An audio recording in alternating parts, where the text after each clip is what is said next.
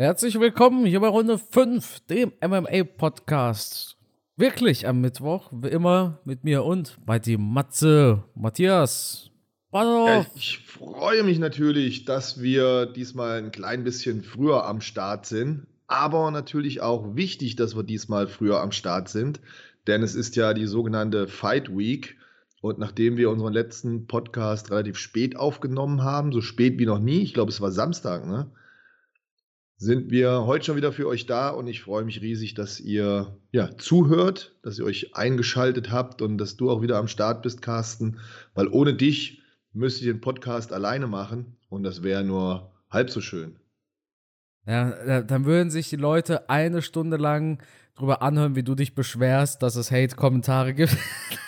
genau, was für ein dummes aber, aber sag mal, Matthias, ich bin jetzt verwirrt. Es ist Mittwoch und wir sind früh dran. Wenn wir donnerstags aufnehmen, dann entschuldigst du dich, dass wir so spät dran sind.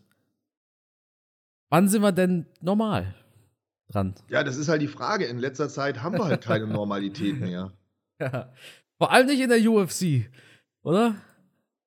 Das stimmt, ja. Aber was, was ist schon normal? Ne? Mittlerweile, ähm, sagen wir so, wir sind ja immer brandaktuell. Wir machen unseren Podcast immer, nachdem du dich mit Dana White abgesprochen hast. Oder Charles. Oder ja. Charles, deswegen kann das schon mal ein bisschen abweichen von den Tagen. Aber hey, zumindest, und das kann ich nicht unerwähnt lassen, wie so oft, noch haben wir es geschafft, jede Woche einen Podcast rauszuhauen. Und ich finde, allein das ist ja schon eine Leistung. Ja, also da, da, muss schon ein bisschen mehr passieren als, äh, ich weiß nicht, was hatten wir in den letzten Jahren alles? Pandemie und Co. Pandemie, ja, Urlaub, da, da muss, Krankheit, äh, alles schon da gewesen. Ja. Die Pandemie war doch eine Krankheit. Ja, aber also, da waren, waren wir jetzt nicht krank. Ne? Also, ja. Wir haben auch schon mit Husten und Schnupfen am Mikrofon gesessen und äh, irgendwann kann ich nicht verstehen, oh, also, aber. Matze, heute nicht so lange, mir geht's nicht gut. genau. Ja, Matthias, UFC 294 steht an mit einer super geilen Fightcard und wir müssen aber zuerst eine Sache von vergangener Woche ansprechen und zwar, ich hab's doch getan, ja, ich bin so ein Konsumopfer, ja, ich habe mich hinreißen lassen, ich habe mir doch tatsächlich diesen Pay-Per-View gekauft und was kriege ich? Drei Tage danach kriege ich die Nachricht, jo, wir zeigen auch Fury Ngannou auch für 15 Euro. Äh, das hat mich ein bisschen geärgert. Ich habe gern diese 15 Euro gezahlt. Vor allem, ich habe sie ja auch quasi wieder reingeholt ne, mit diesem Sprachlos-Video. Aber hätte ich gewusst, dass Fury gegen Engano auch nochmal Geld kostet, dann hätte ich mir den Pay-Per-View nicht gekauft. Das hat mich tatsächlich ein bisschen geärgert. Ja, ich kündige nicht groß an, dass ich mir Fury gegen Engano nicht kaufen werde, denn ich kenne mich. Ich glaube, ich kann, wenn das Event gestartet hat, ich glaube, ich kann dann doch nicht widerstehen. Ja, das hoffe ich doch. Ich meine, für, für die Lachnummer am Wochenende hast du Geld ausgegeben und Fury und Engano willst du dir nicht anschauen? Die beiden stärksten Schwergewichte, die die Kampfsportwelt je hier vorgebracht hat. Hä? Hast du, hast du irgendwie John Jones vergessen oder was? Ja, da hoffe ich ja noch drauf. Ne? Aber wir, wir, machen das jetzt mal aus der Sicht von Fury und Engano. Wobei ich gebe es zu, ich, ich bin dann doch mehr John Jones-Fan als Engano-Fan. Aber nichtsdestotrotz haben wir da natürlich zwei super Schwergewichtler, während wir am vergangenen Wochenende und über den Event, da geht natürlich kein Weg drum herum, müssen wir auch sprechen, während wir am vergangenen Wochenende natürlich ja, vielleicht nicht die besten Kampfsportler hatten, aber wir hatten sehr gute Entertainer und vor allem ja, sehr große Influencer, also oder, oder Influencer mit sehr großer Reichweite, wie auch immer. Denn wenn man das so zusammenrechnet, was die alle an Instagram und YouTube-Followern haben, da kommen schon etliche Millionen zusammen, stimmt's? Ja, ich finde es aber auch beeindruckend, weil Follower haben, das macht noch immer nicht eine Halle voll. Da war doch mal so ein deutsches Influencer-Event, ey, das ist gar nicht mal so lange her. Da haben sie Werbung gemacht. So viele Millionen Follower haben wir. Da haben sie das Mainz-Stadion vom, vom Mainzer Fußballverein gemietet. Mhm. Das war, glaube ich, ich weiß es nicht, ein Viertel vielleicht voll. Dann bringen dir drei Millionen oder das, das war ja noch mehr. Das, also es waren wirklich absurd viele Follower. Die musste erstmal auch in die Halle und vor den Fernseher bringen. Und die Halle war voll bei Logan Paul gegen Dylan. Ich, aber Dylan Dennis ist ja kein Influencer, wenn wir ehrlich sind. Nein, aber in der Vergangenheit ist er halt nur damit aufgefallen, indem er sich halt irgendwo im Internet mit irgendwelchen Aktionen präsentiert hat, mit Beef. Er ist zumindest nicht mit sportlicher Leistung aufgefallen in der Vergangenheit. Und natürlich, die Zugpferde sind dann schon eher dieser KSI und äh, die Logan-Brüder. Vielleicht die Logan-Brüder. Jake Logan, Jake Logan und Logan Paul. ja, was weiß ich, wie sie heißen, äh, die, die Sunny Boys. Ähm, und natürlich auch ein Tommy Fury. Das sind natürlich schon Namen, die die Klickzahlen machen. Und äh, dieser Dylan Dennis oder Dennis Dylan oder wie auch immer er heißt, der schwimmt halt so mit in der Welle von Connor noch seit Jahren und macht das, was er kann. Eine große Fresse haben, äh, im Internet ein bisschen rumpöbeln, um dann solche Kämpfe zu bekommen, wie er jetzt am Wochenende hatte. Aber sind wir mal ehrlich, mit sportlicher Leistung hat er auch jetzt am Wochenende nicht überzeugen können. Ich habe mir dann nachher im Internet natürlich auch ein bisschen was angeschaut, klar. Weniger aus Interesse, mehr aus dem Grund, weil ich halt heute mit dir darüber reden wollte. Es ist halt immer blöd, über irgendwas zu reden, wenn man sich das nicht angeschaut hat. Also ich, mir hätte auch als Informationsquelle dein YouTube-Video ausgereicht, bin ich ganz ehrlich. Aber da ich wusste, dass du das schaust und da ich wusste, dass viele andere das schauen und ich natürlich auch wusste, dass wir hier im Podcast das Thema anschneiden werden, habe ich es mir halt angeguckt. Aber wie gesagt, ich habe nicht diese 15 Euro ausgegeben und ich habe es auch ja. nicht live geschaut, sondern ganz entspannt am nächsten Tag, nachmittags ganz kurz da reingeguckt. Und kaufst du dir den Fury vs. Engano Pay-Per-View? Ja, den kaufe ich mir, weil da ist halt mein sportliches Interesse.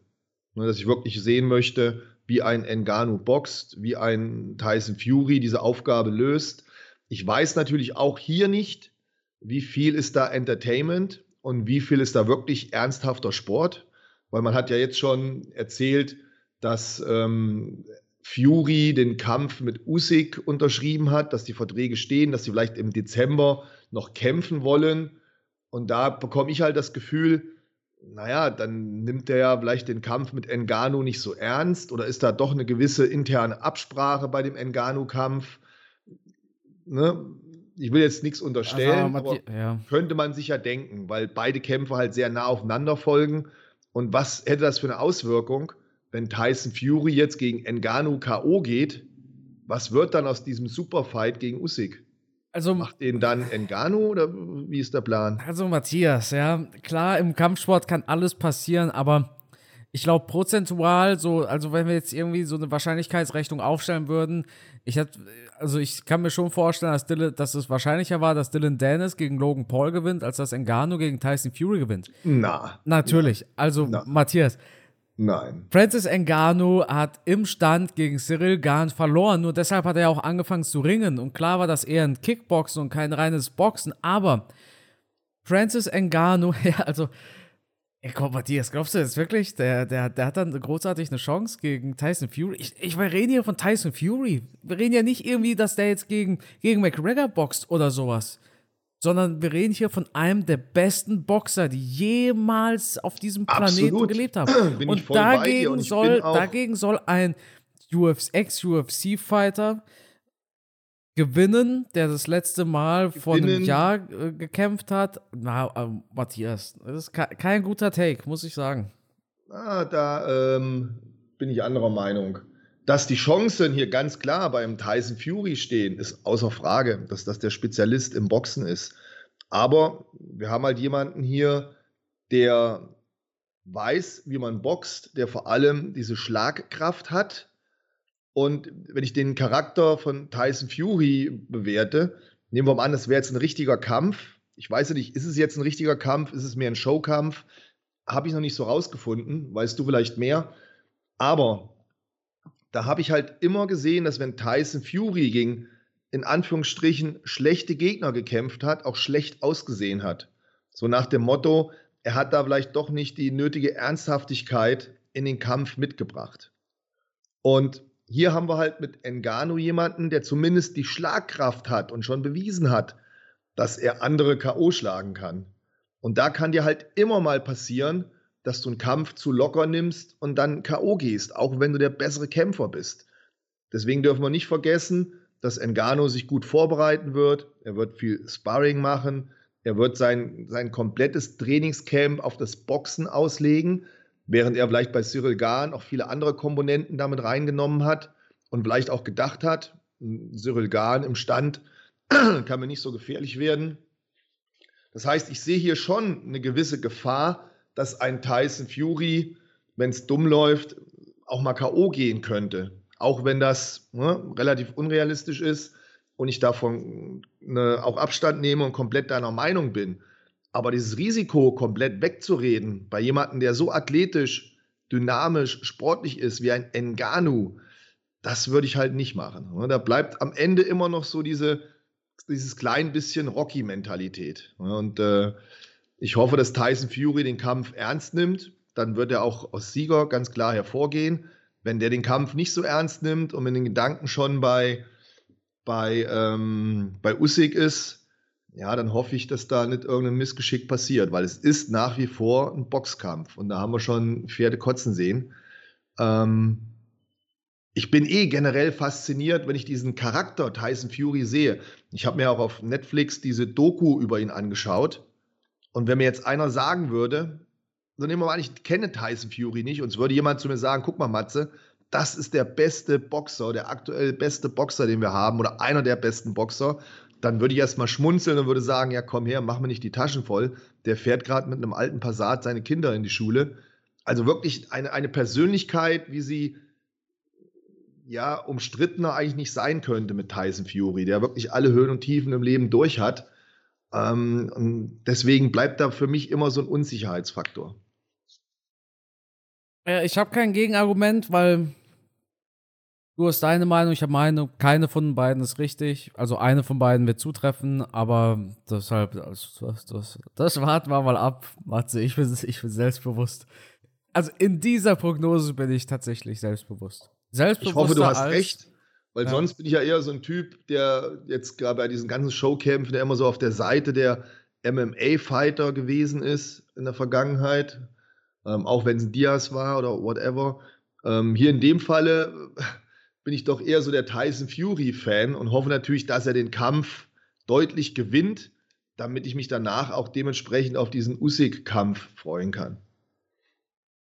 Ja, Matze, wir haben ja nicht nur Boxen, sondern wir haben auch Samstagabend, Samstagnachmittag ab 16 Uhr UFC 294. Ah, Moment mal, Moment mal, das geht mir ein bisschen zu schnell, der Herr junge Kampfgeist hier. Hast du denn zumindest dir die letzte Fight Night angeschaut? Ach so, ja, da war ja auch was, ja. Ja, da war was. Ne? Ah, ja. Wenn man sich dann, weißt du, und da, da geht einem ja schon so ein bisschen das Messer in der Hose auf. Äh, wenn man dann schaut, was da für tolle Fights waren, was da für tolle Kämpfer am Start waren, die dann nur so ein, so ein Minimum von dem erhalten. Ähm, wahrscheinlich haben die Ringgirls bei, bei, bei der Dingsveranstaltung hier am Wochenende mehr Geld bekommen als die Fighter von, von der UFC. Ähm, Wahnsinn. Also ganz, ganz tolle Fight Night. Spektakuläre Kämpfe, wirklich super. Ähm, aber schaut man sich das Spektakel dann an, im Vergleich zu dem, was wir da äh, im Boxen gesehen haben, ja, es ist schon, ah, hat immer so einen faden Beigeschmack, ne, dass das dann so untergeht und dass diese wirklich guten Kämpfer dann relativ schlecht entlohnt werden für das, was sie da geleistet haben. Das, stimmt aber nicht, Matze. Was stimmt? Also, du hast ein Event wie Logan Paul gegen KSI, äh, Logan Paul gegen KSI, sag ich, Logan Paul gegen Dylan Dennis. Wann hatte das letzte Mal ein Event mit 1,3 Millionen Pay-Per-View-Verkäufen? Und ich sag dir eins. Es geht doch hätte, nicht, Carsten, nein, nein, Moment, es geht doch nicht doch, um, doch, die, es geht darum, es geht um die Verkäufe. Du, du kannst es doch. Es geht um die sportliche Leistung. Ja, aber das um eine hat ja nichts Leistung. mit dem anderen zu tun. Da müssen Olympiasportler äh, ja auch Millionen verdienen. Tun sie nicht, obwohl sie athletisch viel besser sind als wahrscheinlich viele MMA-Fighter. Ja, das ist ja das, was so schade an der Sache ist. Ja? Dass hier diese, diese, diese Scheinwelt, diese Traumwelt, einfach dieses, dieses Business natürlich wesentlich mehr Aufmerksamkeit bekommt als dieser reine effektive Sport. Denn würde man nur nach der sportlichen Leistung gehen, dann haben wir hier mit der Fight Night wirklich wahnsinnig gute Kämpfe gehabt. Kämpfer, die wirklich sich bis zum allerletzten den Arsch aufgerissen haben, während Dylan Dennis sich da auf den Rücken legt und rumkrabbelt wie ein Maikäfer, wo ich denke, du Vollidiot. Ähm, das ist die Problematik, dass das natürlich mehr Interesse gezeigt hat, dass da mehr Leute zuschauen. Darum geht es gar nicht. Mir geht es lediglich um die Wertung der sportlichen Leistung und was du dann am Ende damit verdienst. Natürlich hat diese Veranstaltung auch sein Geld verdient. Die haben natürlich auch ihre Arbeit geleistet, indem sie sich, wie man so schön sagt, ihre Community über die Jahre aufgebaut haben. Ich betrachte nur lediglich die sportliche Leistung, die da gebracht wurde. Und da ist es halt einfach schade, Ne, ich sage nicht, dass das jetzt falsch oder wie auch immer. Ich sage, es ist nur schade, dass die Jungs und Mädels, die da bei der UFC so geile Fights abliefern, dass die natürlich relativ wenig Aufmerksamkeit haben und dann dementsprechend auch wenig entlohnt werden für diese Leistung, die sie da gebracht haben. Ja, aber Matze, dass, dass man das Geld sich verdient, das ist ja genau der springende Punkt. Denn du wirst ja nicht großartig bezahlt, weil du krass gut in etwas bist, sondern weil du das Geld einbringst. Weißt du, so ein Sponsor, der bezahlt dir x Euro und warum? Ja, weil die Leute ja, ja. mit Code aber X da sind wir ja bei einem so komplett so anderen Thema. Nein, es, warum? Es geht darum, warum bekommt ähm, Edson Barbosa nicht so viel wie Dylan Dennis? Beide haben gekämpft und Barbosa ist der bessere Sportler. Ja, das stimmt, aber Dylan Dennis hat viel mehr Geld generiert. Das ist ja die Sache. Klar, Barbosa, der, der konnte ja kein Geld generieren, wenn sie da im Apex ähm, fighten und so weiter. Aber Sportler, die so wahnsinnig viele Millionen machen, erstmal abseits von diesen super überbezahlten Sportlern, die jetzt nach Saudi-Arabien wechseln oder so, ja. Aber äh, McGregor zum Beispiel, der hat sich diese Millionen gemacht. Nicht, weil er irgendwie besonders gut war, das auch, aber ja, Moment, vor allem, Moment, Moment, Moment, du musst nein, er hat, es er gibt hat, auch Sportler, die viel Geld, Geld verdienen, ja. die auch eine sportliche Leistung bringen. Aber ja. hier haben wir halt eine sehr kleine sportliche Leistung. Aber das Entertainment, da hast du ja vollkommen recht, das ist ja das, was hier belohnt wird. Und dass die mehr Zuschauer hatten und, und, und, das verstehe ich alles, auch von den Sponsoren. Ich sage ja nur, in der Wertung der sportlichen Leistung ist es lediglich schade, dass die einen so eine Spitzenleistung bringen aber trotzdem damit nicht mehr Geld verdienen können, weil es trotzdem für die breite Masse nicht interessant ist. Da bin ich ja voll bei dir. Sind wir uns ja irgendwie doch einig. Ja, wir sind uns schon einig. Ne? Es sind halt zwei verschiedene Dinge, die da bewertet werden müssen. Am schönsten ist es natürlich, wenn du sowohl die sportliche Leistung hast, als auch diesen, ja, diesen medialen Auftritt, ne? wie ein zum Beispiel ein Usain Bolt oder ein Michael Jordan oder ein Connor oder ein Mayweather, die haben die sportliche Leistung gebracht und hatten die Aufmerksamkeit. Und hier haben wir jetzt halt zwei komplett unterschiedliche Komponenten. Auf der einen Seite dieses Wahnsinns-Entertainment und der Event ist ja spitzenmäßig aufgezogen gewesen. Da kann man denen ja nichts absprechen, die wissen, wie es funktioniert. Und auf der anderen Seite halt die sportliche Leistung. Ja. Matze, du, wir haben, haben wir Zeitdruck eigentlich? Steht ein Termin noch, den du da Meinen Termin habe ich noch, aber der Termin muss da ein bisschen warten. Das muss jetzt hier besprochen werden. Okay, okay, okay, okay. Gut. Noch sind wir ja gut in der Zeit. Also wir haben ja noch knapp fast eine Stunde. Ne? Ja, wir haben aber noch das ganze UFC 294, ne? Ja, das ist ja schnell abgearbeitet. Da sind ja keine wichtigen Kämpfe. Sprechen wir lieber über Barbosa. Die, die, ja, genau. Sprechen wir über, über das wichtigste Event. Edson aber davon Barbosa. abgesehen, die Fights waren wirklich geil am Wochenende. Ja, vor allem Barbosa, der in der ersten Runde so gar nicht gut aussah. Und dann die, dieser Spinning Wheel Kick, der, der ist so geil. Den hat er einfach drauf, oder? Das stimmt, ja. Den hat er drauf wie kein anderer. Und natürlich den dann auch in dem Moment das Ding so bringen, dann trifft er auch noch. Der andere, der Yusuf, geht fast K.O. Der Kampf wendet sich. Ich hatte ja in der ersten Runde Barbosa schon abgeschrieben. Ich dachte schon echt, ja, das war's. Ne? Der, mhm. ich, ich hatte auch das Gefühl, der Kampfrichter war kurz davor, ne, dazwischen zu gehen und das Ding abzubrechen, der war ja nur noch im, im Überlebensmodus. Und dann nochmal so eine Wendung hinzubekommen, also ein toller Kampf. Und ja, ebenfalls Michel Pereira, spektakulär Boah. gewonnen, mhm. gegen einen sehr starken Gegner, finde ich. Und dann äh, war noch ähm, Janis gegen Martinez, oder? Ja, die Holzfäller-Leckkicks wieder. Boah, leck mich am Arsch. Was hat der da Low-Kicks abgeballert? Und ich kann nur immer wieder die alte Story rausfeuern ähm, mit meinem Schüler, den ich hier trainiert habe, der dann in irgendeinem Trainingslager war und dann zurückkam und sagte, ah, Trainingslager war super und äh, keine Low Kicks mehr. Und ich sage dann zu ihm, wie, äh, warum keine Low Kicks mehr? Ja, der Trainer hat da gesagt, ähm, Low Kicks, die sind so leicht zu kontern und das bringt nichts so hin und her. Da habe ich gesagt, was? Sage ich, aktuell haben wir eine Entwicklung, gerade auch im MMA, dass immer mehr die Low Kicks wieder eingesetzt werden und dass es eine effektive Waffe ist. Und natürlich lässt sich jede Technik irgendwo kontern. Das ist ja wie eine Art Schachspiel. Und ich bin dann immer wieder froh, wenn ich die Entwicklung sehe. Es wird nach wie vor mit sehr vielen Low Kicks, mit Kicks zum Knie, zu den Waden gearbeitet und es funktioniert. es funktioniert. Wir haben es jetzt am Wochenende wieder gesehen. Das war schon echt brutal und hat beim Hinschauen schon wehgetan. Jo, vor allem, es entwickelt sich ja immer noch weiter mit Calf Kicks oder Oblique Kicks, die da John ja. Jones aufs, reingebracht hat aufs Knie. Ja. Also auf alle Fälle eine effektive Waffe. Und ich glaube, auch jeder MMA-Sportler trainiert das mittlerweile äußerst effektiv und sinnvoll. Vor allem McGregor. Da sind wir mal gespannt. Gut. Matze, Jetzt aber, können, können ich wir, schon, du brennst, ja, du hast ja, du hast ja Feuer endlich, im Arsch. Du ja, kannst ja gar nicht abwarten. Wenn es bei dir ginge, hätten wir ja vor einer Stunde schon ich, über das Event am Wochenende ich, gesprochen. Ich träume schon davon, ja. Kannst du überhaupt noch schlafen? Das ist äh, eine gute. das, war, das war gut. äh, muss ich dir lassen, der war gut. Ja, UFC 294 steht an. Islam Mahachev gegen Alex Volkanovski Teil 2. Dann haben wir ebenfalls Usman gegen Hamza Shimaev. Lass mich mal die ganze Fightcard aufmachen. Wir haben Johnny Walker gegen. Warte mal. Ankalaev.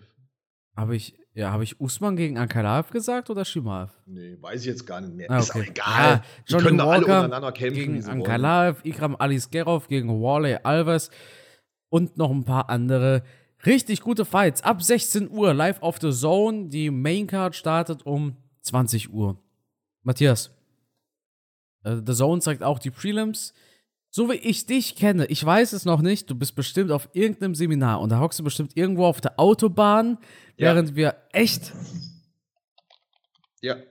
Nein, oder? Ja, ich bin unterwegs, ich muss nach Jena, habe wieder mal ein Seminar. Ähm, gemeinsam mit dem Herrn Rühl, dem hässlichen Hund.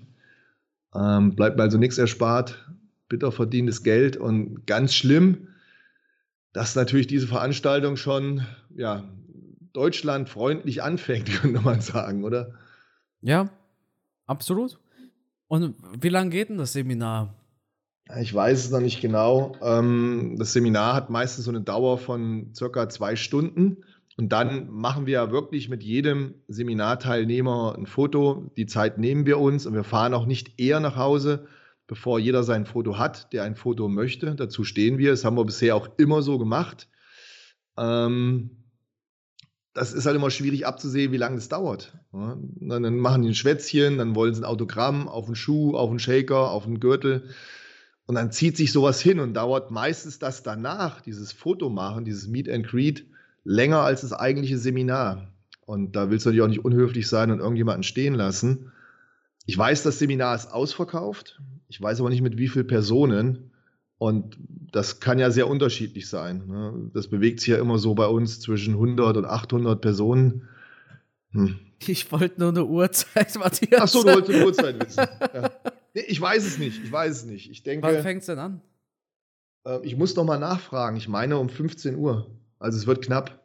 Weißt, weißt du, was ich mir nämlich jetzt vorstelle? Da bist du so Seminar, machst du ein Foto, ahnst nichts Böses und dann kommt einer, hey Matthias. Dann dreh ich durch. Boah, hast dann du gesehen, wie Shimal von Usman ausgedockt worden ist? Nach fünf Sekunden hast du das gesehen? Dann dreh ich durch.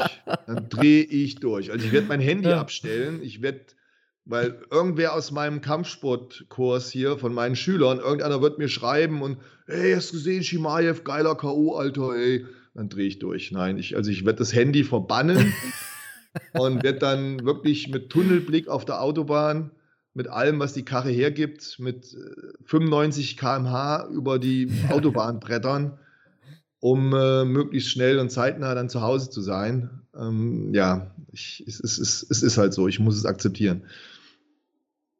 Das, das wäre echt asozial. Wobei, wenn es um 15 Uhr anfängt, also ich glaube, wie lange fährst du?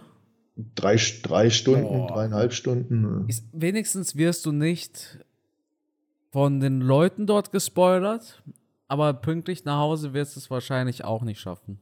Ja. Boah, ist das nicht anstrengend? Du fährst drei Stunden hin, verbringst dort vier Stunden und fährst nochmal drei Stunden zurück? Na, das ist schon in Ordnung. Ich fahre gerne Auto. Ich, ich nutze das zum Entspannen. Ich höre Podcasts. Ich höre mir hier so mittelmäßige YouTuber an, wie Kampfgeist, MMA mhm. zum Beispiel. Und dann kommt man schon durch die Zeit. Blöd nur, dass ich von dir alle Videos schon kenne. Aber nee, das ist ähm, Spaß beiseite. Ich, ich äh, entspanne mich da beim Fahren. Das ist kein Problem. Das geht. Driftet man da nicht auch gedanklich mal so ab oder so? Ja, solange man sich auf den Verkehr noch konzentriert, ist es in Ordnung. aber aber ich, es ist tatsächlich eine Zeit, die ich nutze, so ein bisschen Brainstorming zu machen, mal einen klaren Gedanken zu fassen, auch mal ein bisschen Musik zu hören. Also ich habe mir das schon angeeignet, das eher als, als Entspannung zu sehen, wenn ich da auf der Autobahn unterwegs bin. Kann dein Auto auch so automatisch auf der Spur halten? Das heißt, Tatsächlich kann das Auto das, ja. ja. Vertraust ja. du dem Auto dabei? Nein, natürlich nicht. Also lenken musst du schon noch, aber das hat halt so einen Spurenassistent und Abstandsdingsbums und also normalerweise könntest du die Augen zumachen. Geil. Mein Auto hat ähm, elektrische Fensterheber. Ja, immerhin. ja, immerhin. Jo, Matze, UFC 294. Ich werde es gemütlich zu Hause live schauen. Aber ich, also ich, mich würde es ja auch mal interessieren ich glaube, 90% der Leute freuen sich darüber, dass das um 20 Uhr startet, aber die 10% ärgern sich umso mehr.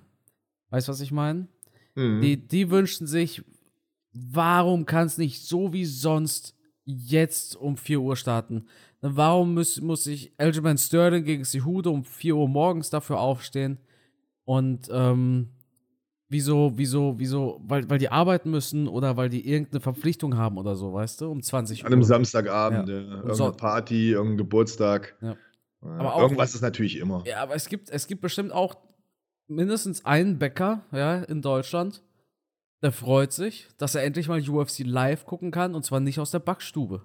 Weißt du? Ja, es ist halt, man, irgendwem passt es halt nie, ist klar. Ja. Und einer meiner besten Freunde, der Daniel, der hat bei den letzten Events immer Nachtschicht gehabt. Bei den letzten großen Events immer Nachtschicht. Und dann jedes Mal konnte er nicht gucken und, äh, und hat dann immer ganz traurig geschrieben. Diesmal hm. hat er Spätschicht und kann den Event wieder nicht gucken. Also manchmal ist der Teufel ein Eichhörnchen. Ähm, man steckt da nicht drin. Aber Handy ausstellen und dann schnell nach Hause und das Event angucken. Das Einzige, was ich noch nicht geschafft habe, da bin ich ganz ehrlich, und jetzt könnt ihr mich alle mal steinigen und auslachen, wenn man bei The Zone den Event sich angucken will und der läuft gerade noch, mhm. dann kannst du nicht einfach irgendwie von vorne starten bei meinem Doch. Fernseher. Ach so. Echt? Ja, ich weiß nicht, ob es bei deinem, also es geht, aber ich weiß nicht, ob es bei deinem Fernseher geht. Bei mir geht es nicht. Ich muss dann praktisch immer erst live und dann muss ich irgendwie praktisch zurückspulen sozusagen und von vorne anfangen. Echt? Nee, da das ärgert mich. Da ich habe es noch nicht hinbekommen, für. dass ich den Event anmache und direkt von vorne starte, wenn der noch live läuft. Ach so, ja, ja. Wenn du startest, dann siehst du prinzipiell das, was gerade live läuft. Es wäre ja genau. umständlich, weil 90% wollen es ja live sehen, weißt du? Ja. Aber, Aber wie schaffe ich es, dass ich von Anfang an schaue und nicht mich live reinschaue? Das geht, glaube ich, nicht. Äh, du schreibst Özlem an, während du parkst und sagst, ah, hey, super Idee. Kannst du, kannst du es mal öffnen und dann quasi an den Start spulen oder so? Richtig. Ah, genial, ja. Es, es wäre auch echt ärgerlich, wenn du da auf Live drückst und dann siehst du da Hamzat ausgenockt liegen und. Das Usman ist mir schon passiert ja. in der Vergangenheit. Weißt du noch welcher Fight? Nee, ich komme jetzt nicht mehr drauf, aber ich, ich habe es jedenfalls schon gehabt. Da haben mich total geärgert. Ben Askren gegen Masvidal, das wär's. Da hättest du aber auch was verpasst. Ich weiß leider nicht mehr, aber Gut. es war. Warte, langsam kommt hier doch der Zeitdruck, ja? Wir vertrödeln hier. Halbe Stunde haben wir schon drauf. Wir haben noch nicht bei so einen Event, einzigen bei so einem Event muss mein Sportler warten hier. Der muss, kann ein paar Liegestütz machen in der Zeit. Ja, was, was, was macht er für einen Sport? Kampfsport? Äh, Bodybuilding. Ach so. Der hat am Wochenende einen Wettkampf und wir müssen Formcheck machen und die letzten paar Tage besprechen. Ach so, ja cool. Gut. Matze, springen wir sofort zu den Fights. Also, äh, Prelims haben wir ein paar spannende Fights, aber da, da wollen wir ja nicht zu nah darauf eingehen, weil viele werden die nicht schauen. Wir haben aber einmal Bruno Silva gegen Shara Magomedov. Mit einem Auge, da, da kämpft wirklich einer, der hat nur ein Auge. Dagestani. Aber das ist ja der größte Plot-Twist von allen. Das ist ein Dagestani mit einem Kickbox-Background. Kein, Tja, kein Ringer. Gibt's. Ich dachte, ich dachte, ich wusste gar nicht, dass sowas physikalisch möglich ist, ja. Aber der hat tatsächlich keinen Sambo-Background, glaube ich, sondern kommt aus dem Kickboxen, mhm. hat ein paar schöne Highlights. Klar, das ist Highlight-Scouting. Jeder Fighter wird seine Highlights haben. Aber ich bin mir wirklich gespannt, auf welchem, auf welchem Niveau der da eine Performance raushaut. Bruno Silva kennen wir als, ich glaube, der einzige Fighter, der eine Decision gegangen ist mit Alex Pereira in der UFC. Ja, jedenfalls ist, ist Bruno Silva kein schlechter, auf alle Fälle ein sehr starker Gegner. Also ich bin auch wahnsinnig gespannt auf den Kampf. Ähm, denn dieser Magomedov, das ist ja so eine richtige K.O.-Maschine. Auch ein sehr umstrittener Charakter, glaube ich. Also, das ist keiner, mhm. wo du sagst, oh, freue ich mich drauf, ne, mit dem kann man gerne mal eine Schokoladenmilch trinken. Der hat schon richtig Feuer. Also, ich, ich bin mal gespannt. Ist natürlich immer schwierig einzuordnen, wenn einer kommt mit so einem super Kampfrekord, wie stark waren die Gegner. Auf der anderen Seite denke ich mir, naja, wenn wir uns die Events anschauen, die in Deutschland stattfinden, ähm, wenn man überlegt, wie groß Russland ist, was die für Kampfsportleute haben, also da kann ja nicht nur Fallobst dabei gewesen sein. Da war mit Sicherheit auch ein paar gute Fighter dabei und er hat sie alle ausgenockt. Ja, wobei wir es auch schon mal hatten, dass es diese Fraud-Checks tatsächlich gab. Mhm, ja. 25 zu 0, jetzt in der UFC und dann irgendwie drei Runden lang weggesmashed worden. Ja. Deswegen, es wird auf alle Fälle spannend. Ähm, ich, ich, ja, ich, ich freue mich auf den Typen. Ist auf alle Fälle ähm, ganz interessant und gucken wir mal, ob er seine K.O.-Serie fortsetzen kann. So, springen wir rüber. Wir haben auf der Maincard Ikram Aliskerov, Ex-Gegner von Hamzat. Und bei Wale Alves, da, das hat mich ja wirklich schockiert, was ich da gesehen habe. Weißt du nämlich, gegen wen Wale Alves gewonnen hat? Du wirst es mir gleich sagen, aber ich äh, hab's jetzt nicht auf dem Schirm. Ach doch, doch klar, es ist, du hast es im, im, im, im Dings hast du erzählt in deinem Video. Ja, ich, ich war schon schockiert. Gegen Colby Covington gewonnen. Ne? Ja. Ne? Habe ich überhaupt nicht auf dem Schirm gehabt. Ich habe ich hab, ich hab gerade eine leichte Träne bei mir ähm, runterlaufen sehen. Nee, nee, weil ich, hab, ich gedacht habe, hab, du hättest es nicht geguckt. Doch, doch, doch. Ich habe alle, ich habe sie mir alle angetan. Ja. Angetan. Über dich ergehen lassen quasi. genau. Ja, Alice Kerov, da, da, das ist ein geiler Fight von den Namen her. Ich glaube aber, Alice Kerov sollte das Ding hier eigentlich so ziemlich sicher mitnehmen. Das Alles andere auch. wäre tatsächlich ja, ein riesengroßer Schocker. Ja, absolut. Weil du hast hier mit Alice Kerov jemanden, da, da denkst du, das ist Top-10-Material und Wally Alves hat die größten Erfolge halt auch vor äh, sieben Jahren oder sowas. Sollte ein eindeutiges Ding sein. Wo ich mir aber tatsächlich sehr unsicher bin, Matze, ist Magomed Ankalav gegen Johnny Walker. Es ist Comeback-Season für Johnny Walker. Und er trifft ja auf einen starken Wrestler. Ankalaev haben wir das letzte Mal gesehen, da hat er unentschieden gegen Bohowitz gekämpft. Was macht er jetzt? Ja, also noch vor ein paar Monaten hätte ich gesagt, der zerlegt Johnny Walker in seine Einzelteile. Johnny Walker hat ja da so ein Tief gehabt, durch das er gewandert ist, ein Tal eher mit Niederlagen gegen Thiago Santos, wo er auch wirklich ja, zurückhaltend, relativ langweilig gekämpft hat. Ähm, davor hatte er schon mal verloren gegen, äh, gegen Anderson und Krillov, dann gegen Ryan Span. Okay, da hatte er gewonnen. Aber ich finde, er hat so eine Phase gehabt, wo er vier, fünf Kämpfe lang uns nicht überzeugen konnte. Auch gegen Jamal Hill ist er relativ schnell K.O. gegangen, sodass der eine oder andere schon gedacht hat, hm, das war's mit dem Johnny Walker. Jetzt heißt er Johnny Sleeper oder so. Aber er hat sich dann gefangen, hat jetzt zwei, drei gute Kämpfe gemacht, auch meiner Meinung nach gegen starke Kämpfer. Äh, Kudelapa, äh, Craig war dann einer, ähm, ähm, Anthony Smith. Also das ist jetzt kein Fallobst. Das sind alles gestandene Fighter, die wirklich was drauf haben. Deswegen bin ich mal gespannt, ob er jetzt noch mal einen drauflegen kann und Ankalaev besiegt. Wäre aber trotzdem für mich eine Überraschung, wenn er Ankalaev besiegt. Ja, ich dachte mir aber, Paul Craig hast du ja angesprochen, da hat er ja schon gegen richtig guten Grappler. Nicht Wrestler, stimmt, aber Grappler. Ja. Und den, der hat ihn da mit seinen Hammerfist weggehauen. Erinnerst du dich dran? Ja. Wie brutal das war. Ja. Hm, ich kann mir schon vorstellen, dass Ankalaev hier einen Fehler ausmerzt. Den hat er beim ersten, also beim, beim Blachowitz-Fight, besonders äh, gemacht und das war nämlich viel zu spät auf sein Wrestling vertraut. Ankalaev hat, ich glaube, die ersten drei Runden, es war ein Fünf-Runden-Fight, war ein Titelkampf, hat da die ersten mhm. drei Runden, glaube ich, geboxt, gekickboxt mit Bohowitz. Ja, und wir haben auch hier wieder das Thema Low Kicks. Mhm, ja, ja. Und da, da wurden, wurden seine Beine auch wirklich auseinandergenommen. Mhm. Und dann ist ihm eingefallen, oh Moment, ich bin ja ein Wrestler. Und dann hat er Blachowitz absolut dominiert, so dass es 10 zu 8 Runden gab und so kam es halt zum Unentschieden. Jetzt kann ich mir schon vorstellen, wenn du danach äh, in der Analyse bist dann, und so siehst, hey, ich habe meinen Gegner hier wirklich gesmashed mit meinen 10 zu, mit meinen 10 zu 8 Runden durch mein Wrestling, dass du sagst, so ja, dann fange ich es jetzt früher an. Vor allem, das ist ja jetzt nur ein 3-Runden-Fight. Das heißt, Ankalaev kann nicht sagen, zwei Runden mache ich Kickboxen und guck mal, ob ich gewinne und die letzte Runde ringe ich. Und was, wenn er die ersten zwei schon verliert? Na, dann hat er halt diesen Fight auch verloren. Es sei denn, es gibt einen Finish, logischerweise. Mhm. Ankalaev ist aber eine absolute Maschine.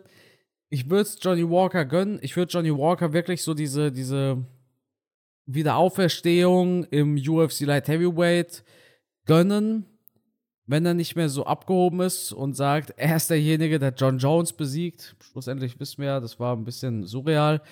Aber mh, hm, ja, Ankaraev macht es. Das wird eine knackige ja. Decision. Ja. Ich bin mir auch relativ sicher, dass Ankalaev das Ding gewinnt, dass er hier auch früher auf sein Ringen setzen wird. Sollte Johnny Walker das Ding gewinnen, bin ich fast sicher, das wird irgend so ein, so ein spektakuläres, komisches Ding. Ein ganz komisches Ding, ja. So ein Knockout-Ding, wo keiner mit gerechnet hat, wo du denkst, das gibt's doch nicht. Ja. So, so ein, okay. Aber ansonsten, allein vom, vom Kampfstil her, von der Dominanz her, ähm, gehe ich da mit Ankalaev und würde auch mein Geld auf. Nein, über Geld wollen wir nicht reden. Aber ich vom Gefühl her sage, Ankalaev gewinnt das Ding. Jetzt haben wir einen Short Notice Fight im Co-Main-Event. Paulo Costa fällt aus. Hast du das Foto gesehen, das neueste Foto von Paulo Costa?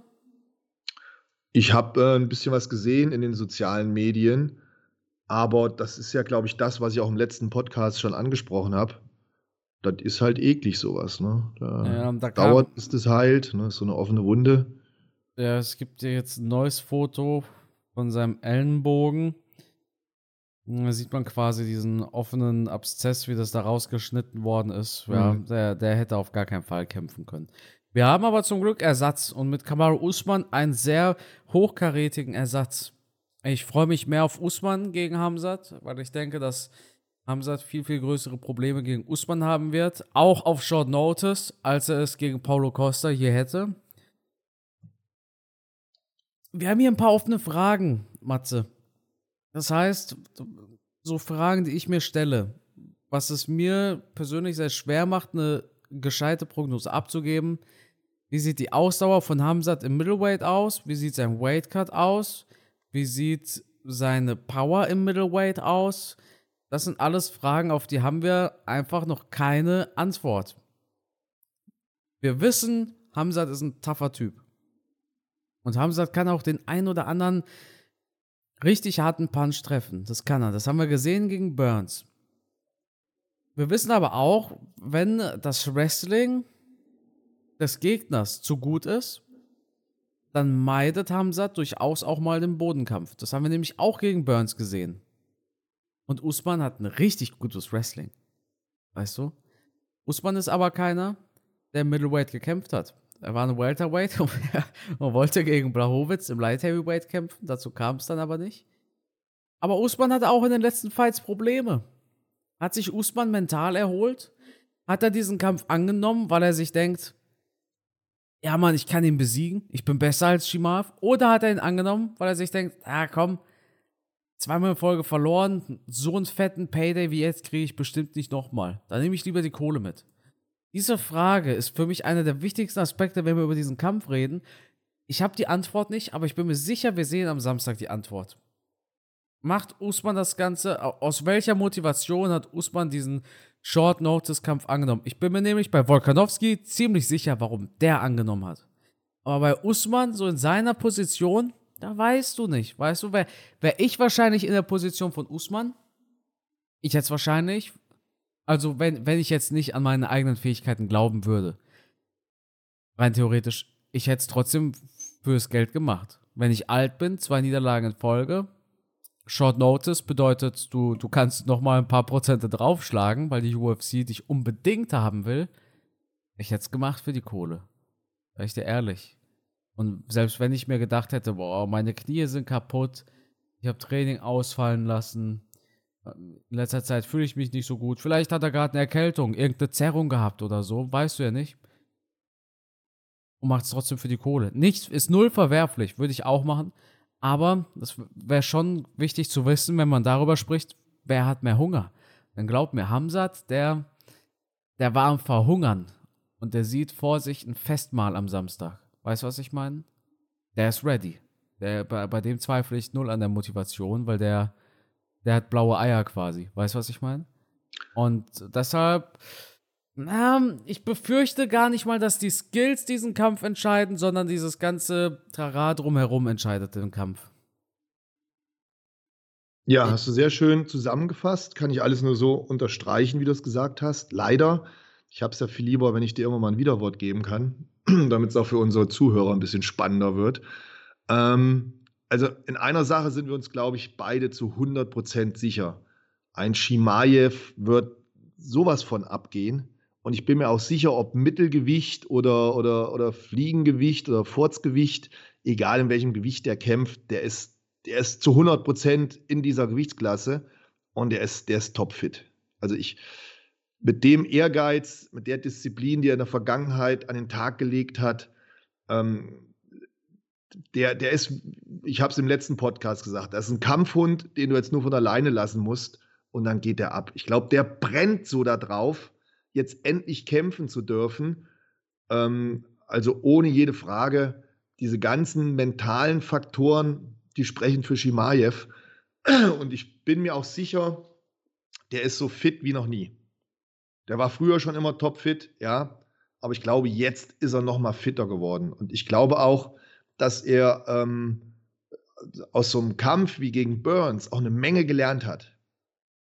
Ich bin mir sicher, Shimaev ist ein Kämpfer, der sich immer noch weiterentwickelt. Das haben wir in der Vergangenheit bei Kamaru Usman auch immer gesehen.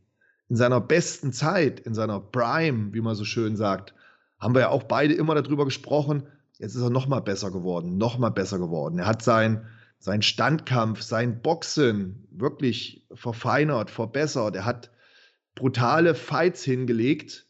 Aber wie das auch bei jedem ist, der in so einer Prime ist, irgendwann ist halt jedes Hoch auch mal zu Ende. Die Sonne scheint nicht immer. Und je nachdem, wie viele Kilometer ich dann auf dem Tacho habe, wie viele Runden ich in meinen Schuhen schon gejoggt bin, irgendwann fehlt halt dann so ein bisschen die Energie. Vor allem, wenn du schon so Extrem-Events hattest, wie gegen zum Beispiel Colby Covington. Das ist ja, das, das, da werden wir uns immer alle dran erinnern, wenn wir über Kamaru Usman reden, über dieses Duell, was unheimlich kräftezehrend ist und mental gefordert hat. Und dann irgendwann bist du halt aus deiner Prime draußen. Und deswegen, Usman ist noch nicht sehr alt, aber er ist halt schon älter und er hat halt schon diese, diese Extremphasen durchlebt, sodass man unter Umständen vermuten kann, der ist vielleicht auch mental etwas ausgebrannt, der ist körperlich ein bisschen ausgebrannt. Das sind ja ganz normale menschliche Dinge. Und auf der anderen Seite haben wir einen Shimaev, der definitiv noch nicht in seiner Prime ist und abgehen will, wie eine Rakete. Das sind immer so die beiden Sachen, die mir so ein klein bisschen Angst machen, wenn so ein etwas jüngerer Athlet gegen so einen etwas älteren, gestandenen Athlet kämpft. Ähm, hinzu kommt die körperliche Verfassung von Kamaru Usman. Man hat immer wieder mal gehört, Verletzung hier, Verletzung da. Ich weiß es nicht, wie es wirklich bei ihm aussieht, aber das macht mir halt auch immer Sorgen. Gerade dann, wenn du gegen einen jüngeren Kämpfer kommst, der so unzerstörbar ist. Das merke ja ich hier im Training, wenn ich mit meinen jungen Spunden hier trainiere, die meine Kinder, meine Söhne sein könnten. Ich mit meinen über 50 und die mit ihren 20, wenn ich mit denen ein bisschen trainiere, Junge, Junge, denke ich jedes Mal, die, die sind ja wie aus Stein gemeißelt, die haben noch keine Schmerzen, nichts und ich brauche ja mehr Aufwärmtraining und Stretching, als ich nachher dann insgesamt trainiere und die gehen halt ab wie ein Zäpfchen. Also diese Jugend, dieses Unverbrauchte, das, das ist schon ein Faktor, den darf man nicht vergessen. Auch wenn dann im Kampf das Adrenalin vielleicht doch einiges wegmacht, so ist es ja auch eine Frage dessen, wie du im Trainingscamp arbeiten konntest. Und es ist einfach ein Unterschied, ob ich Trainingseinheiten begrenzt oder mit Schmerzen mache oder ob ich da halt voll durchziehen kann. Das habe ich bei mir im Kampfsport als auch im Bodybuilding gespürt. Die Schmerzen, die Wehwehchen werden immer mehr und es fällt dir immer schwerer, die Trainingseinheiten komplett zu fahren. Jetzt sagt der eine oder andere, haha, Lacher, Kamaru Usman hat ja kein Trainingscamp gehabt. Das stimmt. Wir wissen aber nicht, in welcher körperlichen Verfassung er ist. Nur weil er offiziell, Entschuldigung, kein Trainingscamp hatte, kann es ja trotzdem sein, dass er voll im Training drin war. Da habe ich halt keine Information. Bei Alexander Wolkanowski wissen wir, der war so gut wie überhaupt nicht im Training. Bei Kamaru Usman haben wir diesbezüglich keine Aussage, denn auch wenn die Fighter nicht in direkter Vorbereitung für einen Kampf sind, machen sie ja trotzdem Training.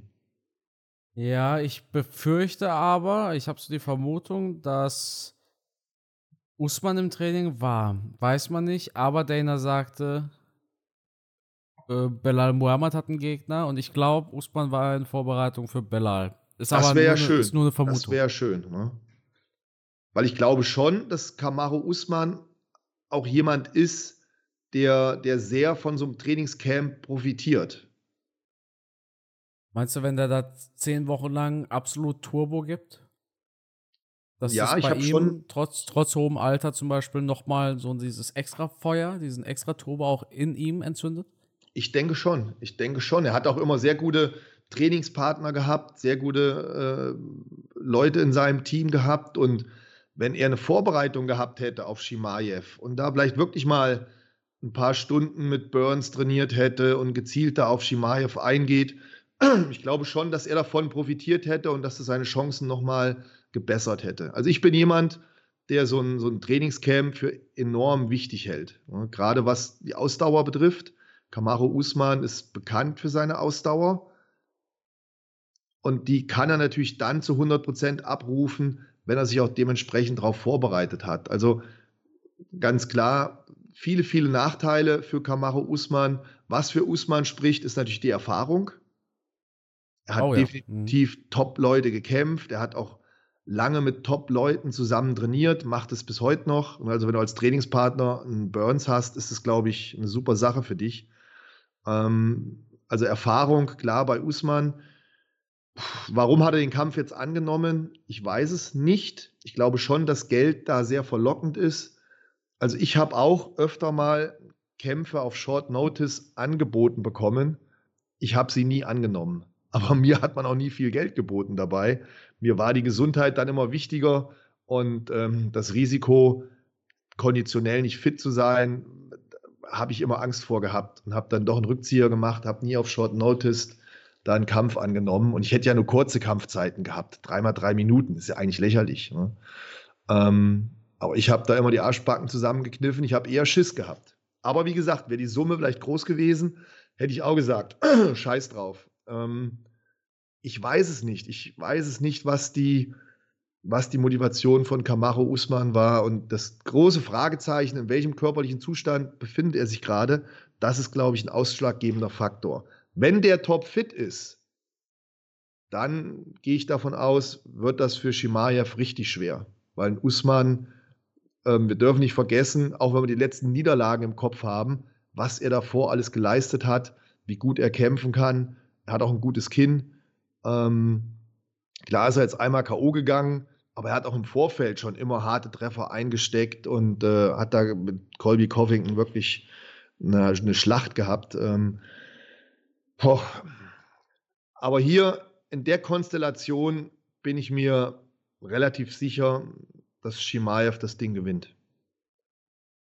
Ja, das war von uns beiden eine ausführliche Prognose, ausführlicher Ausblick. Ich glaube auch, ich, also ich glaube, so ein Usman bei 100% könnte für Shimaev brandgefährlich werden. Ja. Ich meine damit gar nicht, dass der jünger sein müsste dafür oder so. Der könnte nein, seine nein, Knieprobleme nein, haben, der könnte seine Wehwehchen haben. Aber ich glaube, wenn, wenn der gesund ist und topfit ist, könnte der für Shimaev eine richtig große Gefahr werden. Und äh, ich kann mir auch vorstellen, dass es wieder so, eine, so ein knapper Decision-Win werden würde, wie Hamzat gegen Burns. Aber jetzt sehe ich einfach in Shimaev, ja, der Typ wartet seit einem Jahr drauf, wieder zu kämpfen. Ja. Ist jetzt ja. neue Gewichtsklasse. Mehr Power wahrscheinlich als vorher, aber das wissen wir nicht.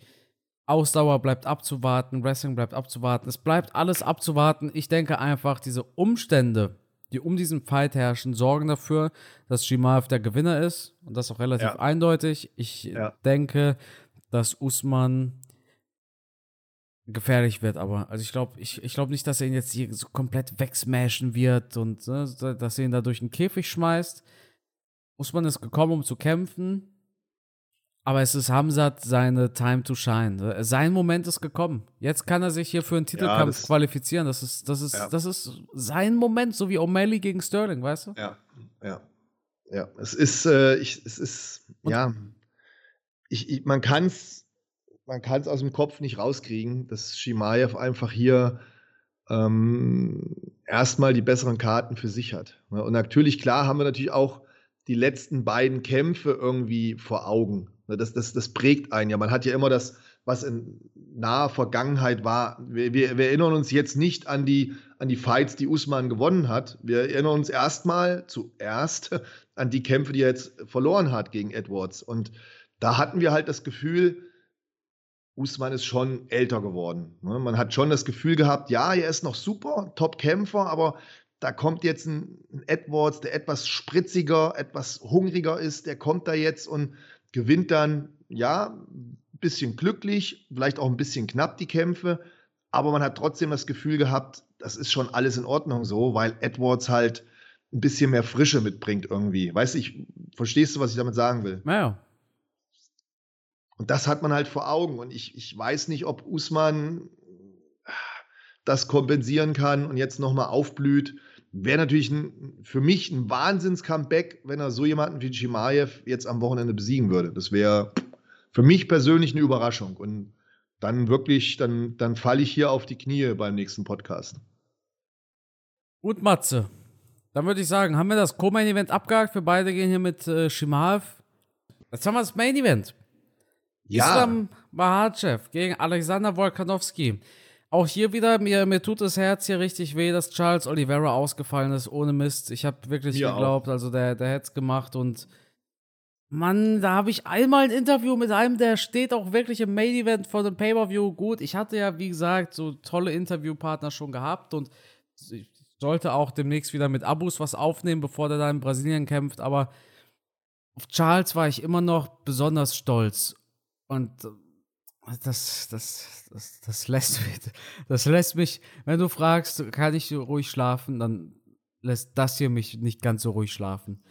Ja, im Gegensatz, im Gegensatz, ja. Entschuldigung, dass ich ins Wort falle, aber ich muss es kurz raushauen, bevor du deine, deine Sachen ausführst da. Im Gegensatz zu der ganzen Welt, die sich über diesen Kampf freut, freue ich mich nicht darüber. Über den Volkanowski-Kampf, glaubst du, weil Warum? Weil du denkst, dass Volkanowski verliert oder nur weil wir Charles nicht sehen?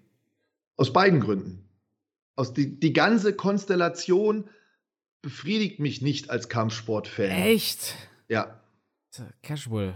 Ich hätte lieber einen Makachev gegen einen Volkanowski gesehen, beide im Trainingscamp, beide aufeinander vorbereitet. Weil, wenn dieser Kampf jetzt zu Ende ist, also zum einen ärgere ich mich, dass Charles halt nicht kämpft, das ist die eine Sache, ja. Ähm, Volkanowski, natürlich super Fighter, den liebe ich und alles, auch keine Frage. Aber egal wie dieser Kampf ausgeht, ähm, es wird danach wieder Diskussion geben. Ja? Ähm, ich bin relativ fest davon überzeugt, dass Makachev das Ding gewinnen wird. Und dann wird man Makachev den Kampf natürlich madig machen. Und, und das, das, diese Konstellation, ach, das ist für mich so unbefriedigend. Ja, weil ich hätte gerne, wie gesagt, beide gesehen, weil das so ein super Top-Kampf ist. Und ich hätte gern Volkanowski gesehen mit Trainingscamp gegen Makachev, weil da wäre ich dann der Meinung gewesen, er gewinnt gegen Makachev. So kann ich mir es einfach nicht vorstellen, dass ein Volkanowski mit der Vorgeschichte ähm, OP am Arm gehabt, dann Hochzeit, Kind, nee, Kind bekommen was, ähm, nicht im Trainingscamp, im Urlaub und, und, und, kann ich mir einfach nicht vorstellen, dass der gegen so eine Maschine Matthias, heute haben wir aber auch hier wirklich wie Makachev gewinnen kann. Ich kann es mir nicht vorstellen. Ja. Muss mir mal kurz notieren. Die, die Minute. Ähm, glaubst du, ich glaube, ich glaube, also theoretisch glaube ich schon. Ich glaube, wenn du auf dem Level von Volkanowski bist, dann kannst du gegen jeden gewinnen. Der Nachteil liegt hier trotzdem ganz klar auf seiner Seite. So klar, Makachev hat auch den einen oder anderen Nachteil. Der hat sich hier auf einen Kämpfer vorbereitet mit einem ganz, ganz anderen Stil wie Volkanowski. Weißt du, was ich meine? Ja. Auch physisch, physisch, äh, alles. Kampfstil, physisch, Physis, Größe. so Makachev, der holt sich natürlich zum Beispiel Sparringspartner ran, die Charles Oliveira simulieren. Und der hat sich da jetzt wochenlang darauf vorbereitet. Mit einem imaginären Charles Oliveira. Aber der steht jetzt gar nicht vor ihm, da steht jemand ganz, ganz anderes vor ihm. Da steht ein kleiner, kleiner Dude vor ihm, weißt du? Ähm, also, der Vorteil liegt hier trotzdem ganz klar auf Makachevs Seite. Ich will es ja auch gar nicht irgendwie schönreden. Äh, Volkanowski massive Nachteile. Ich sehe trotzdem Makachev als einen der besten Kämpfer des Lightweights. Oder er ist der Champion, er ist der beste Kämpfer des Lightweights. Ich denke, Volkanowski hat ambitionierte Pläne und er bekommt immer noch den Titelkampf, die Trilogie, selbst wenn er jetzt verliert. Ich sehe bei Volkanowski nicht, dass er irgendwas zu verlieren hat. Also Volkanowski selber sagt, er weiß, hier geht es um alles. Er weiß, wenn er jetzt diesen Titelkampf verliert, dann bekommt er niemals wieder die Chance. Aber jetzt mal ehrlich, Matze.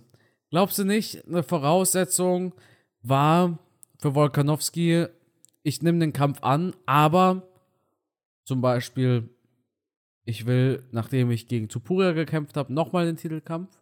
Ich glaube zum Beispiel, das ist ganz klar so eine Sache, die wird man bestimmt gefordert haben.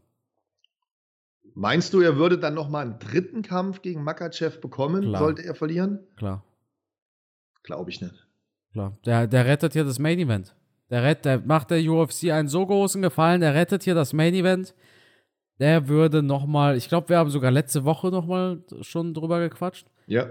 Mhm brauchen wir also gar nicht zu, zu tief. Finde ich natürlich dann extrem schwierig für Makachev und wenn der dann noch das dritte Mal gegen Volkanowski kämpfen muss. Ähm, aber. Aber da denken wir jetzt, glaube ich, zu weit. Das wollte ich gerade auch sagen. Wir sollten erstmal diesen Fight abwarten. Vielleicht verliert Makachev auch. Weißt du, was ich meine? Ich kann es mir nicht vorstellen. Ich es Ja, ich glaube aber tatsächlich, egal was gekommen wäre, ich hätte Makachev vorne gesehen. Also ich glaube, dass dieses Camp von den Dagestanis, das ist einfach zu gut. Khabib und so, die sind zu gut, die lesen zu gut die Gegner, die, die Ja, schon, aber bei einem vollen Fightcamp von beiden Kämpfern, nach dem, was ich beim ersten Kampf gesehen habe, hätte ich jetzt an dieser Stelle für Wolkanowski gewettet oder gewertet. Also Mit der Begründung, dass Wolkanowski mental einfach so stark ist und zum Ausgang des letzten Fights so stark war, dass der den mental erdrücken würde, den Makachev. Deswegen hätte ich da auf Wolkanowski getippt. Jetzt in der Konstellation sehe ich fast keine Chance, wie Alexander Wolkanowski das schaffen soll. Denn äh, Makachev wird wahrscheinlich auf sein Ringen gehen. Er wird damit Wolkanowski müde machen. Und du weißt, wie anstrengend Ringen ist. Wie, ne, danach bist du wie gelähmt. Die Explosivität von Wolkanowski wird darunter leiden. Und dann, er, er kann das nicht kompensieren ohne Trainingscamp. Er wird vom Willen her und von den Fähigkeiten her wird er voll da sein, aber er wird dann spüren, dass seine Muskeln, sein Körper schwer ist. Das, äh, tut mir leid, dass ich wieder von mir anfange, aber ich kenne das auch, wenn du, wenn du schlecht vorbereitet bist, wenn deine Kondition nicht on point ist und du willst, du willst machen, aber dein Körper ist so schwer und müde, das, das macht dich wahnsinnig. Ähm, und das kannst du dann irgendwann auch mit deinem eisernen Willen nicht mehr kompensieren. Die, die Muskeln sind, machen einfach dicht. Und die Problematik sehe ich hier bei Volkanowski. Und dann kommt noch ein Faktor hinzu. Nehmen wir mal an, die ganzen Geschichten stimmen, dass bei der letzten Auseinandersetzung Makachev sich mit dem Weightcut sehr schwer getan hat, die kurze Zeit bis zum Kampf, dass er darunter ein bisschen gelitten hat. Das würde ja dann auch nochmal unterstreichen, warum er zum Ende des Kampfes hin eher abgebaut hat, während Volkanowski ja gefühlt immer noch voll Power hatte. Nehmen wir mal an, der hat jetzt noch einen besseren Weightcut gehabt dann wird er noch mal mehr Kraft haben, etwas mehr Ausdauer und dann wird er in den, im, im fortlaufenden Kampf nicht mehr diesen kleinen Leistungseinbruch haben.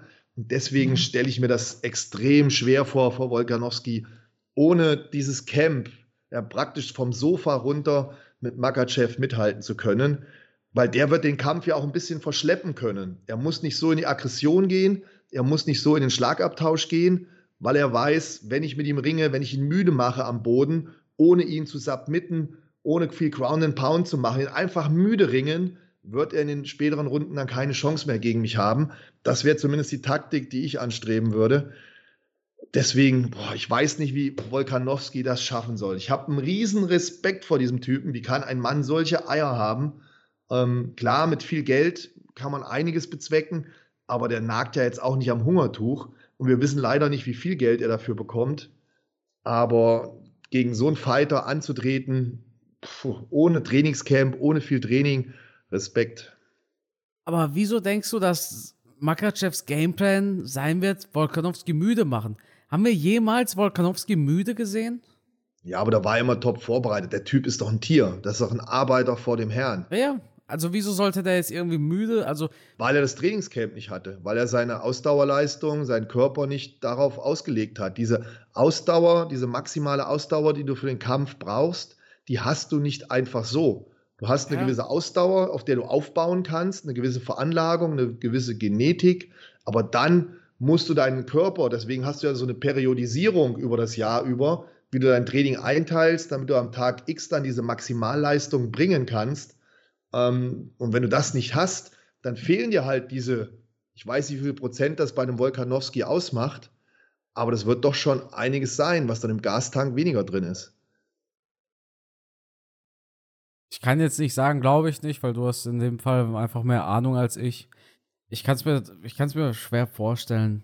Ich glaube, Volkanowski wird nicht wörtlich wirklich von der Couch mit der Chipstüte in der Hand in den Flieger gestiegen sein, sondern, also klar, so Athlet auf dem Niveau, der hält sich durchgehend fit. Die machen aber natürlich auch nicht das ganze Jahr ein Trainingscamp. Ich kann mir nur schwer vorstellen, dass er sich aktiv vorbereitet hat, weil diese Verletzung von Charles kam halt sehr spontan. Einfach beim, beim letzten Sparring, bei der letzten wirklich beim letzten Sparring vor Abflug. Das heißt, da gab es kein Zeichen dafür, dass Charles absagen wird. Aber ich sehe tatsächlich, wenn wir jetzt von einem vollen Trainingscamp ausgehen, könnte ich, also glaube ich persönlich, wäre Usman gefährlicher für Shimaev, als Volkanovski es für Makachev sein wird. Ich glaube, das wird ein richtiger John Jones vs. Gustafsson-Moment. Mit der Ausnahme oder mit dem Unterschied, dass Makachev beim ersten Kampf nicht ganz so sich vorbereitet hat, wie es John Jones damals getan hat. Aber ich denke, das wird eine, eine Erkenntnis für viele Fans. Wobei, und das ärgert mich, ich würde das auch sagen, wenn Volkanowski ein volles, hundertprozentiges Trainingscamp gehabt hätte. Hat er aber nicht. Und egal was passiert in diesem Fight, Makachev kann schlussendlich nur verlieren. Denn wenn jetzt Volkanowski wegsmasht, dann haben wir doch genau schon jetzt diese Argumentation. Der hat ein Kind bekommen, der hatte eine OP, der war nicht richtig bei der Ausdauer. Was genau hat Makachev hier eigentlich noch zu gewinnen, außer eine Kampfbörse? Ja, das ist ja auch mit der Fakt, der mich so ärgert, wo ich anfangs gesagt hatte, als wir über diesen Main Event gesprochen haben, dass ich mich nicht richtig darauf freuen kann, weil danach wieder so viele Diskussionen, offene ja, Fragen kommt. Aber ne? Für Makachev ist es ein schweres Los. Aber Moment. Ist ja nicht so, dass beide hier nichts gewinnen können, wa? Volkanowski. Kann eine ganze Menge also, gewinnen. Wenn Volkanowski hat den das verloren, Ding der ist hier ohne Trainingscamp ja. und, und, und. Also verlieren kann eigentlich nur Makachev. Ja, sind wir mal ehrlich. Umso mehr kann Volkanowski gewinnen. Wird ein spannender Fight. Ich persönlich denke, dass Volkanowski hier gefinisht wird. Ich liebe Alex Volkanowski. Ohne Mist. Ich weiß nicht, wie weit dieser Podcast hier zurückreicht, aber da haben wir äh, schon Volkanowski gegen Josie Aldo zum Beispiel gehabt.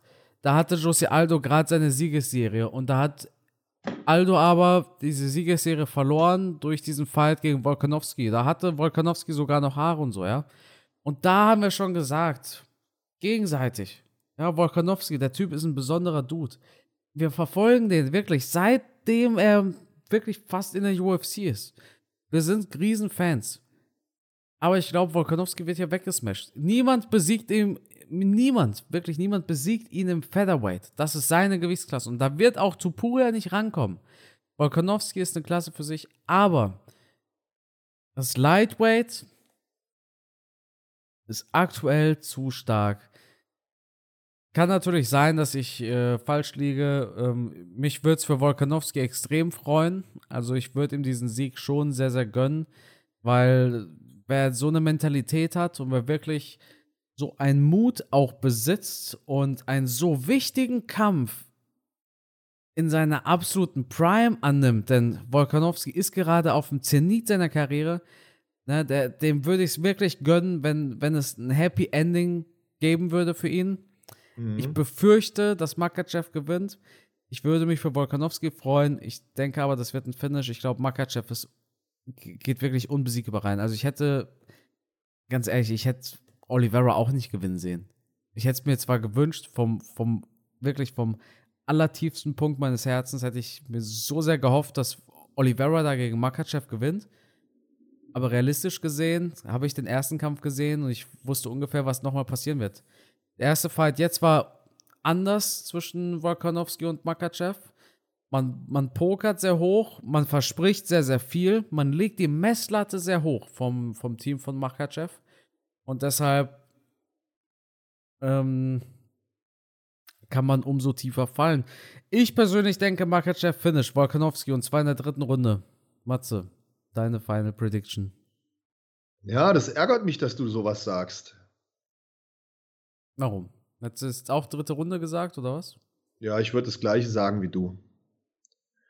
Für mich als, als Fan, okay, würde ich gern Alexander Wolkanowski gewinnen sehen, weil ich einfach dann dieses spektakuläre, dieses Boah, diesen Bohr-Effekt, den hätte ich halt gerne und dann hätten wir auch einen dritten Kampf, da bin ich mir sicher. Ähm, aber die, die ganzen Fakten ne, sprechen einfach alle dagegen. Ich meine, wir dürfen auch nicht vergessen, Makachev hat ja den ersten Kampf gewonnen. Ne, auch wenn ich behaupten möchte, mm, sehr knapp. Aber er hat den ersten Kampf gewonnen. Er hat ein super Trainingscamp. Er ist ein Top-Sportler, ein Ausnahmesportler. Ähm, auch all die Dinge, die wir für Wolkanowski sagen können. Aber nach Abwägung aller Fakten ohne Trainingscamp sehe ich da einfach keine Möglichkeit. Und vor meinem Bild, vor meinen Augen sehe ich eine sehr starke erste Runde von Wolkanowski dann eine zweite gute Runde von Makachev und in der dritten Runde sehe ich dann tatsächlich auch, dass am Boden Makachev das Ding gewinnen wird. Entweder durch Ground and Pound oder durch eine Submission. Jo, dann würde ich sagen. Leider, leider Gottes. Matze, dein Athlet wartet. Und ja. auf euch zu Hause wartet der Samstag. Samstag ab 16 Uhr live auf The Zone. Für alle, die es interessiert, ich mache immer eine Watch Party zu den UFC Pay-Per-Views live auf YouTube. Das heißt, ihr schaltet quasi YouTube ein und ähm, gleichzeitig schaltet ihr auch The Zone ein. Habt ihr über 100 Leute, die gemeinsam auf die Kämpfe ausrasten. Macht immer sehr viel Spaß. Matthias, dir wünsche ich auch sehr viel Spaß auf dem Seminar und ich hoffe, du wirst nicht gespoilert. Das wäre ärgerlich von mir. Äh, ich sag dir sofort, aber auch direkt, geh auf gar keinen Fall auf meinen Social Media. Ich, ich werde dir aber auch nichts schreiben. Keine Sorge. Allerletzte, wo ich hingehen werde. Vielleicht, vielleicht schreibe ich dir aus Spaß irgendeine Nachricht. Ich werde mein Handy ausmachen. Gut, Matze, dann würde ich sagen, das Schlusswort, das gehört dir. Ich freue mich so sehr. UFC 294, eines der geilsten Events des Jahres. Schlusswort gehört dir, Matze. Ja, erstmal an der Stelle gleich vorab herzlichen Dank fürs Zuhören. Schön, dass ihr so lange durchgehalten habt hier bis zum bitteren Ende. Und der Carsten hat vollkommen recht. Ich bin auch voller Vorfreude auf diesen Event. Vielleicht durch diese spektakulären Änderungen, durch diese Konstellation, vielleicht der ja, spannendste Event diesen Jahres. Kann man sich auch drüber streiten. Aber auf alle Fälle einer der spannendsten Events und ja, was soll ich sagen? Ähm, das, was wir natürlich hier von uns geben, sind nur persönliche Meinungen. Wir nehmen jetzt nicht für uns in Anspruch, zumindest ich nicht, dass wir mit all den Dingen recht haben, die wir hier erzählen. Wir tauschen lediglich ein paar Gedanken aus, so wie ihr das wahrscheinlich zu Hause auch machen werdet, in eurem Freundeskreis, so wie ich das auch gestern schon gemacht habe, hier in meiner Kampfsportgruppe. Wir diskutieren, wir reden darüber und dann merkt man natürlich, wenn man hier in der Gruppe ist mit 20, 30 Leuten, die hier trainieren, wie viele unterschiedliche Meinungen es gibt. Und das macht es ja interessant. Und was es dann vor allem am spannendsten und so spektakulär macht, ist halt, dass niemand von uns das Ende weiß und wir immer, immer wieder diese spektakulären Überraschungen im Kampfsport haben. Ich glaube, es gibt, gibt keine Sportart, die solch überraschende Wendungen haben kann, wo Sieg und Niederlage so eng beieinander sind wie gerade beim MMA, weil es halt so viele Möglichkeiten gibt, so einen Kampf zu gestalten. Also es wird ein tolles Wochenende, ich freue mich drauf. Und genauso freue ich mich darauf, wenn wir nach diesem Event den nächsten Podcast machen und dann feststellen werden, oh Gott, wir haben ja überall falsch gelegen. Was war denn das für eine Veranstaltung? Wer hätte das gedacht? Vielleicht werden das unsere Worte sein. Schaut es euch an und dann hört uns nächste Woche zu. Bis dahin, bleibt gesund und bis bald. Ciao.